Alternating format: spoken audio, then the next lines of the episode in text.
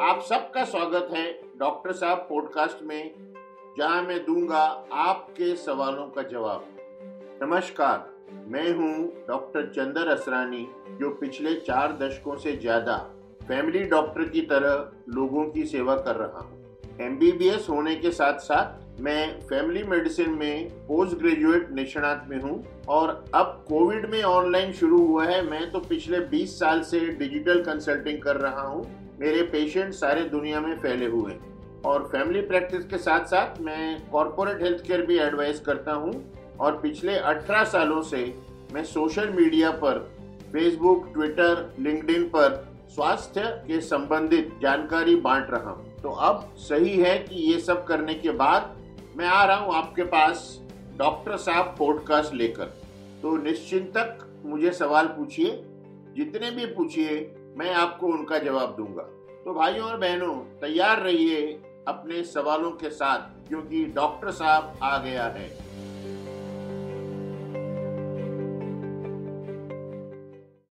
तो श्रोताओं, आइए, आपका स्वागत है आज फिर से डॉक्टर साहब पॉडकास्ट में। तो सुषमा आज हम किस विषय पर बात करने वाले हैं? सर मैं चाहूँगी आज हम कोविड के बारे में बात करें क्योंकि कल ही मेरी एक कज़न ने मुझे कहा कि दीदी सुना है कि तीसरा वेव जो है वो पानी से आने वाला है। क्या? मैं भी सुनकर बहुत आचंबित हूँ और मैं चाहती हूँ कि आज हम उस विषय में बात करें कि तीसरी वेव आने वाली है नहीं आने वाली है और अगर आने वाली है तो उसमें हमें क्या क्या करना चाहिए? मैंने पिछले डेढ़ साल में कोविड के बारे में बहुत अफवाहें सुनी, लेकिन इसको तो एक इनाम देना चाहिए। पानी से आ रही है मतलब हम क्या अब नौसेना को कह दें कि संभाल लो इसको? बिल्कुल गलत है, कुछ पानी से नहीं आने वाला।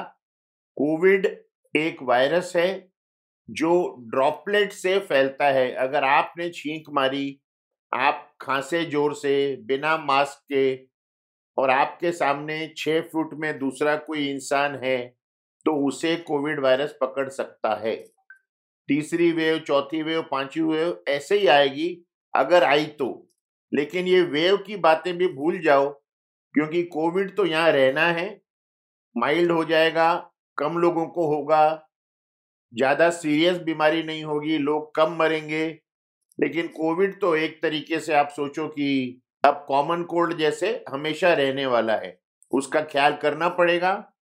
जो एक से डेढ़ प्रतिशत लोग सीरियस होने वाले हैं वो कौन है उनको पहचानना पड़ेगा और उनका सही इलाज करना पड़ेगा। सर हमें बताइए कि कैसे हमें शक हो कि कोविड है? देखो कोविड का कोई भी लक्षण बिल्कुल अलग नहीं है। एक तरह से जैसे सर्दी होती है लोगों को ब्रोंकाइटिस होता है गले में खराश होती है, वही सब कोविड में होता है। बुखार आएगा, नाक बंद होगा, खांसी आएगी, गला में खराश होगी, लेकिन कोविड का जो वायरस है, वो थोड़ा ज़्यादा बलवान है, ज़्यादा सीरियस तकलीफ़ दे सकता है। तो आज हम ये कह सकते हैं कि हर वो मरीज़ या हर वो इंसान, जिसे बुखार आ रहा है थर्मोमीटर में 100 या 101 डिग्री से ऊपर जिसे गले में खराश है, जिसे नाक बंद है, इसमें छींके नहीं आएँगी, नाक से पानी नहीं जाएगा। तो उस मरीज़ को अब हमने समझ के चलना है कि कोविड है, जब तक हम उसका आरटीपीसीआर नहीं कर लें। या अगर हमको लगता है कि बहुत मामूली है, ऑक्सीजन ठीक चल रहा है तो हम देख सकते हैं, डॉक्टर डिसाइड करेंगे कि आरटीपीसीआर करना है कि नहीं करना है। मरीज़ ने खुद कुछ डिसाइड नहीं करना चाहिए। तो कोविड में हम इम्यूनिटी कैसे बढ़ा सकते हैं? जैसे कहते हैं कि लाइक अपनी जो अंदरूनी शक्ति है उसको कैसे बढ़ा सकते हैं? क्या खुराक होनी चाहिए? अच्छा सवाल है क्योंकि काफ़ी लोग मुझसे पूछते हैं कि सर ऐसी क्या बात है?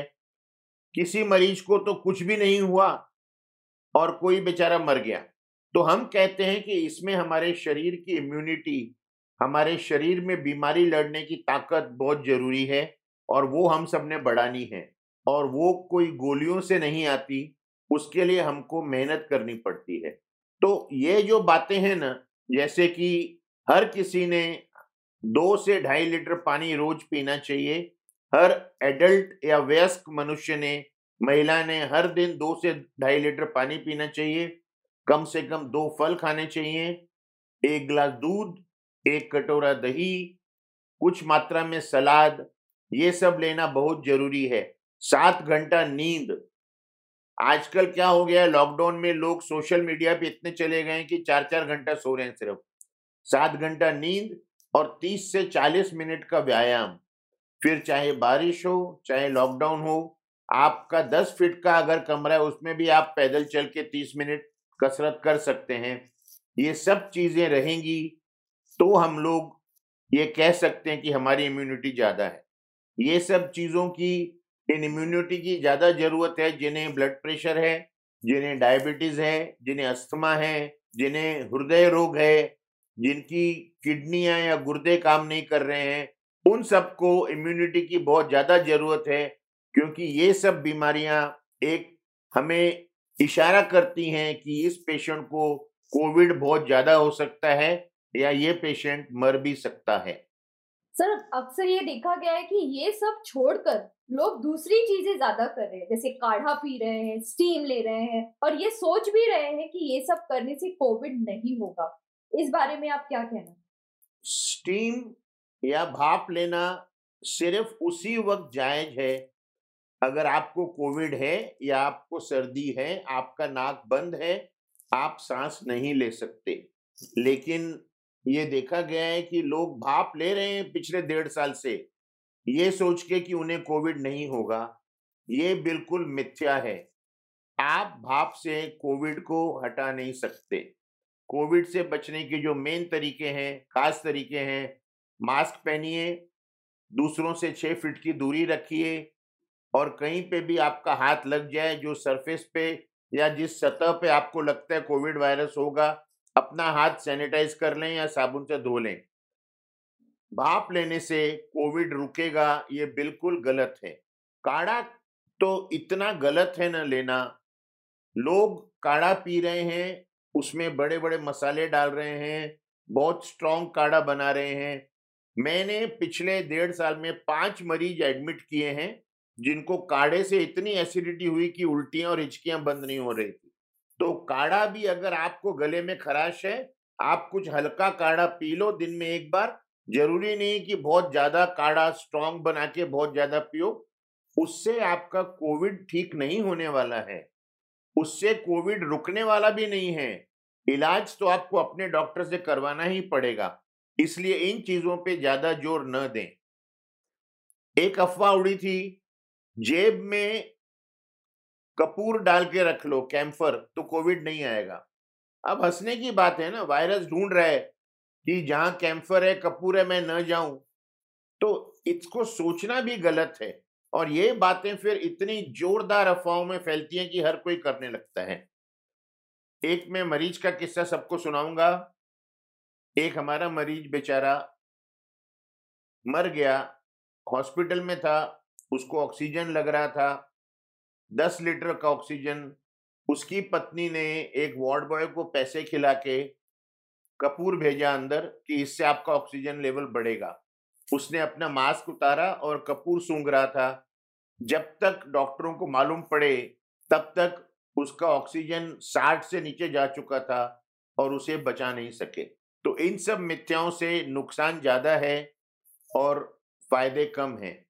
और अभी तो एक स्टडी ये भी आ गई है कि ज़्यादा भाप लेने से हम अपने नाक के अंदर की लाइनिंग को मार रहे हैं डिस्ट्रॉय कर रहे हैं उससे कोविड होने के चांसेस बढ़ जाते हैं। सर कोविड से रिलेटेड मैं जानना चाहूँगी कि क्या चीज़ें हमें करनी चाहिए और क्या चीज़ें हमें नहीं करनी चाहिए? ये सुषमा बहुत अच्छा सवाल है। हमने क्या करना चाहिए? पहली बात है कि हर किसी घर में एक पारे वाला थर्मोमीटर होना चाहिए, अच्छी कंपनी का, और एक पल्स ऑक्सीमीटर जिससे हमें ऑक्सीजन मापने को मिलता है, वो रहना चाहिए। जब किसी को कोई तकलीफ़ शुरू हो, जैसे कि बुखार, सर्दी, गले में खराश, या स्मेल आना, खुशबू आना बंद हो जाए, स्वाद आना बंद हो जाए, उस तारीख को लिख लें। क्योंकि कोविड की बीमारी का इलाज किस दिन से आपको बीमारी शुरू हुई है, उस पर चलता है। आपको कितने दिन हम लोगों ने अलग रखना है, आइसोलेशन रखना है, उस पर चलता है। आपको हर दो या तीन घंटे में बुखार मापना चाहिए। सिर्फ़ ये कह के कि शरीर गर्म है, हाथ गर्म लग रहे हैं, मुझे बुखार जैसा लग रहा है, ये आपके डॉक्टर की कोई मदद नहीं कर सकता। डॉक्टर इसको नहीं इलाज कर सकते, वो बुखार का इलाज कर सकते हैं। और कोशिश करो, अगर आप उल्टा लेट सकते हो तो वो लेट लो पंद्रह पंद्रह मिनट ज़्यादा। अगर ऑक्सीजन रीडिंग कम है तो तुरंत डॉक्टर को बताओ। अब एक इसमें जो मैं बताऊँ ना, सबको सावधानी बरतनी चाहिए। लोग क्या करते हैं, सुबह नींद से उठते हैं और उठने से पहले पल्स ऑक्सीमीटर लगा लेते हैं। और फिर घबरा जाते हैं कि अस्सी पे, पिचासी है। ये बिल्कुल गलत है। सुबह उठते ही आपके शरीर का खून का दौरा बहुत कम हो चुका है और आपका ऑक्सीजन कम ही आएगा। बिल्कुल न लगाएँ, पल्स ऑक्सीमीटर उठें, फ्रेश हो जाएँ, चाय, कॉफ़ी, नाश्ता कर लें, उसके बाद रीडिंग लें। और अगर एक रीडिंग कम आती है तो उस उंगली को हल्के से मालिश करके थोड़ा गर्म कर लें और फिर रीडिंग लें। बिल्कुल पैनिक में न जाएँ, बिल्कुल ना डरें। एक कम रीडिंग आपको कोई खतरा नहीं दे सकती, आप अपने डॉक्टर से बात कर सकते हैं। दूसरा जो मैं कहना चाहूँगा, लोग अपनी मर्ज़ी से दवा खा रहे हैं। मेरे भाई को ये दवा दी गई तो मैं भी ये खा लूँ। हर कोई अलग है, हर किसी की सिम्टम्स अलग हैं, तकलीफें अलग हैं, इलाज सबका अलग होगा। सोशल मीडिया से, न्यूज़पेपर से पढ़ के दूसरों की दवाइयाँ न खाएँ। दवाइयाँ खरीद के रखने की कोई ज़रूरत नहीं है, किसी चीज़ की कोई कमी नहीं है, सब दवाइयाँ मिल रही हैं। अपनी तकलीफ़ को दूसरों से बिल्कुल तुलना ना करें। उसको कुछ नहीं हुआ, मुझे कैसे हो गया है मुझे इतना हो रहा है तो उसको क्यों नहीं हो रहा? ये सब बातें ना सोचें, मन को शांत रखें आखिरकार कोविड एक और इन्फेक्शन है वायरस का। कोई जानलेवा चीज़ नहीं है अगर आप सावधानी बरतेंगे तो। तो वैक्सीन से रिलेटेड बहुत सारे क्वेश्चंस हैं जैसे कि कौन सी वैक्सीन लेनी चाहिए किसने लेनी चाहिए किसने नहीं लेनी चाहिए। तो इस बारे में थोड़ा हम बात करते हैं। ये भी बहुत अच्छा है मुझे आज ही एक मरीज़ कह रहा था कि मैंने सोचा है मैं वैक्सीन ले लूँ। तो मुझे अचरज हुआ कि लोग अभी तक सोच रहे हैं, हम डॉक्टर होके जनवरी, फरवरी में ले लिए। वैक्सीन हर किसी ने लेना चाहिए। अगर उसे ये उम्मीद रखनी है कि कोविड ना हो पाए और अगर हो भी तो बहुत ज़्यादा खतरनाक ना हो, जानलेवा ना बने। उसके अलावा कौन सी वैक्सीन लेनी है? मैं ये कहूँगा कि जो आपको मिलती है वो ले लो। सब वैक्सीन बराबर है। ये सोशल मीडिया में बहुत उठ रहा है, वो अड़सठ परसेंट, वो नब्बे परसेंट कुछ नहीं है। जो वैक्सीन मिलती है ले लो, अगले साल, डेढ़ साल में फिर लेनी पड़ेगी, तब आप दूसरी ले सकते हो जो आपको अवेलेबल होगी या जो मिलेगी। लेकिन वैक्सीन लेना ज़रूरी है। किसने वैक्सीन नहीं लेनी चाहिए? अठारह साल से जो नीचे उन्होंने वैक्सीन नहीं लेनी चाहिए। फिर लोग आपस में बड़े सवाल करते हैं, मैं ये दवा खा रहा हूँ, मैं वो दवा खा रहा हूँ, मैं लू कि ना लू?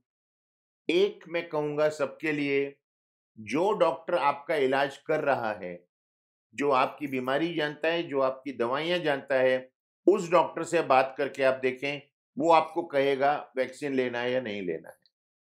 ये अफवाहें ना फैलाएँ कि वैक्सीन लेते ही वो मर गए लोग। लोग वैक्सीन से नहीं मर रहे हैं। उनके शरीर में कोई और बीमारी होगी जिसकी वजह से वो मर रहे हैं। वैक्सीन से एक भी डेथ नहीं हुई है अभी तक। फिर जैसे दूसरी वैक्सीन भी हैं इन्फ्लुएंजा वगैरह तो उसमें और ये वैक्सीनेशन में कितना अंतर होना चाहिए कितना डिफरेंस होना चाहिए? कोई ऐसा कायदा नहीं है इतना गैप होना चाहिए क्योंकि कोई भी लाइव वायरस वैक्सीन नहीं है। कोविड वैक्सीन से बुखार वगैरह आता है इन्फ्लुएंजा न्यूमोनिया वैक्सीन से नहीं आता है तो हम लोग इसीलिए कहेंगे कि आप एक सुरक्षा के लिए पाँच से सात दिन का गैप रख लो।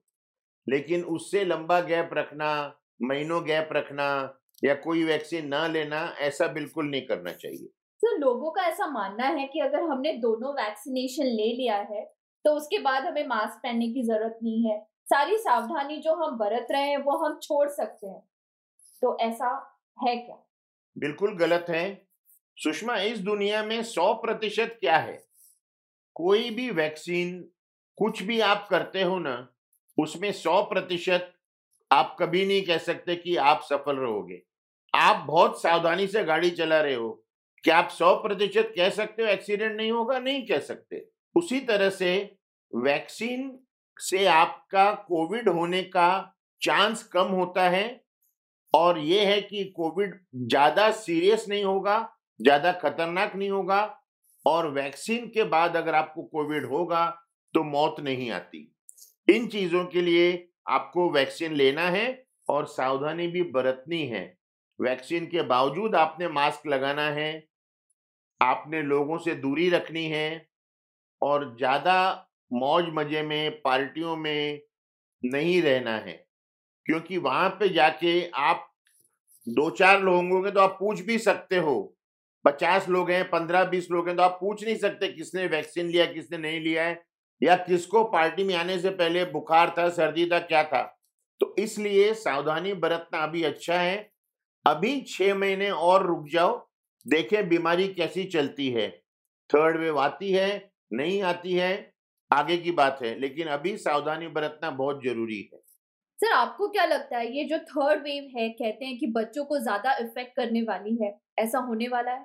बहुत बड़ी अफवाह है कि थर्ड वेव बच्चों का असर करेगी, लेकिन पिछले महीने एक स्टडी आई थी न्यूज़पेपर में वर्ल्ड हेल्थ ऑर्गेनाइजेशन यानी डब्ल्यू और भारत की leading medical institution All India Institute of Medical Sciences AIIMS इन्होंने एक सर्वे किया है कि बच्चों में कोविड के खिलाफ इम्यूनिटी काफ़ी बन चुकी है तो ये लगता नहीं है कि बच्चों में आएगी, क्योंकि हम लोग अगर खुद का ख्याल नहीं रखते ना, हम बच्चों का ख्याल फिर भी रख रहे हैं।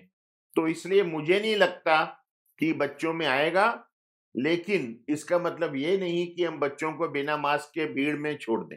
सर जैसा आपने कहा कि बिलो 18 को वैक्सीनेशन हम नहीं दे सकते तो वो एज ग्रुप के लिए आपको स्पेशल प्रिकॉशन या स्पेशली कुछ कहना चाहेंगे? मैं यही कहूँगा, अपनी इम्यूनिटी बढ़ाकर रखो और थोड़े भी अगर आपको शक हो रहा है कि आपको कोविड हो गया है, आपका स्मेल या सूंघने की शक्ति खत्म हो गई है, स्वाद नहीं आ रहा, बुखार है जो नहीं जा रहा, हर किसी को पहले सर्दी हो चुकी है तो हम समझते हैं कि मुझे हमेशा सर्दी होती थी, इस बार कुछ अलग है। अपने डॉक्टर से मिलो, वो जानता है क्या करना है। खाने के बारे में एक और सवाल, ये जो कोविड पेशेंट है, वो नॉनवेज खा सकते हैं? बिल्कुल खा सकते हैं। कोविड का मरीज़ घर का बना हुआ सब कुछ खा सकता है, लेकिन उसमें मसाले और तेल ज़्यादा नहीं होना चाहिए, क्योंकि वो फिर जाके गले को तकलीफ़ देगा और हम ये न समझ पाएँगे कि कोविड की बीमारी बढ़ रही है या खाने की वजह से हुआ है। मैं तो यह कहूँगा कि जो नॉनवेज खाते हैं, दो उबले अंडे रोज दें, मछली और मुर्गा खा लें, क्योंकि गोश्त को बिना मसाले के बनाना मुश्किल है। इसलिए मैं कहूँगा कि अंडे और मछली और मुर्गा खा लें और जो नहीं खाते हैं, वो पनीर का सेवन करना शुरू करें, क्योंकि उसमें प्रोटीन ज़्यादा है। ये सब चीज़ें हमारे शरीर को और इम्यूनिटी देती हैं, चाहे हमें कोविड नहीं है या कोविड है? शुरुआत में कहा गया था कि प्रेग्नेंट जो गर्भवती महिलाएँ हैं या फिर जो महिलाएँ अपने बच्चों को दूध पिला रही हैं उनको ये वैक्सीनेशन नहीं लेना चाहिए। फिर वो अचानक से चेंज कैसे सुषमा देखो कोविड एक नई बीमारी है जिसके बारे में किसी को कुछ मालूम नहीं था। इसलिए आप देखोगे तो पहले एक साल न हर दिन नई दवा आई और वो बंद कर दी गई। पूरे दुनिया में कोविड पे जितना रिसर्च हो रहा है, मुझे नहीं लगता किसी बीमारी पे हुआ होगा। तो ये सब चीज़ें रिसर्च का नतीजा है और हमें इनका धन्यवाद करना चाहिए कि रिसर्च हो रही है और हम लोग अभी ज़्यादा ज़्यादा लोगों को एक प्रोटेक्शन दे सकते हैं। इसलिए अब गर्भवती महिलाएँ और जो बच्चों को दूध पिलानी है, उनको भी वैक्सीन देना बिल्कुल जायज़ है और देना चाहिए। सर, आपका बहुत बहुत धन्यवाद। आज हमने एक ऐसे विषय पे बात की जिसके लिए लोगों के मन में बहुत संदेह है। एंड uh, मेरा ये मानना है कि हमारे श्रोताओं को डेफिनेटली इससे बहुत ही फ़ायदा हुआ होगा। यस सुषमा श्रोताओं के फ़ायदे के लिए ये कर रहे हैं। तो भाइयों और बहनों हमारे डिस्क्रिप्शन में एक नंबर दिया गया है। आपके मन में कोई सवाल उठता है किसी भी बीमारी से संबंधित तो आप उस नंबर पे एक व्हाट्सएप मैसेज डाल दें। हम कोशिश करेंगे कि उसका जवाब ज़रूर आपको दें। धन्यवाद।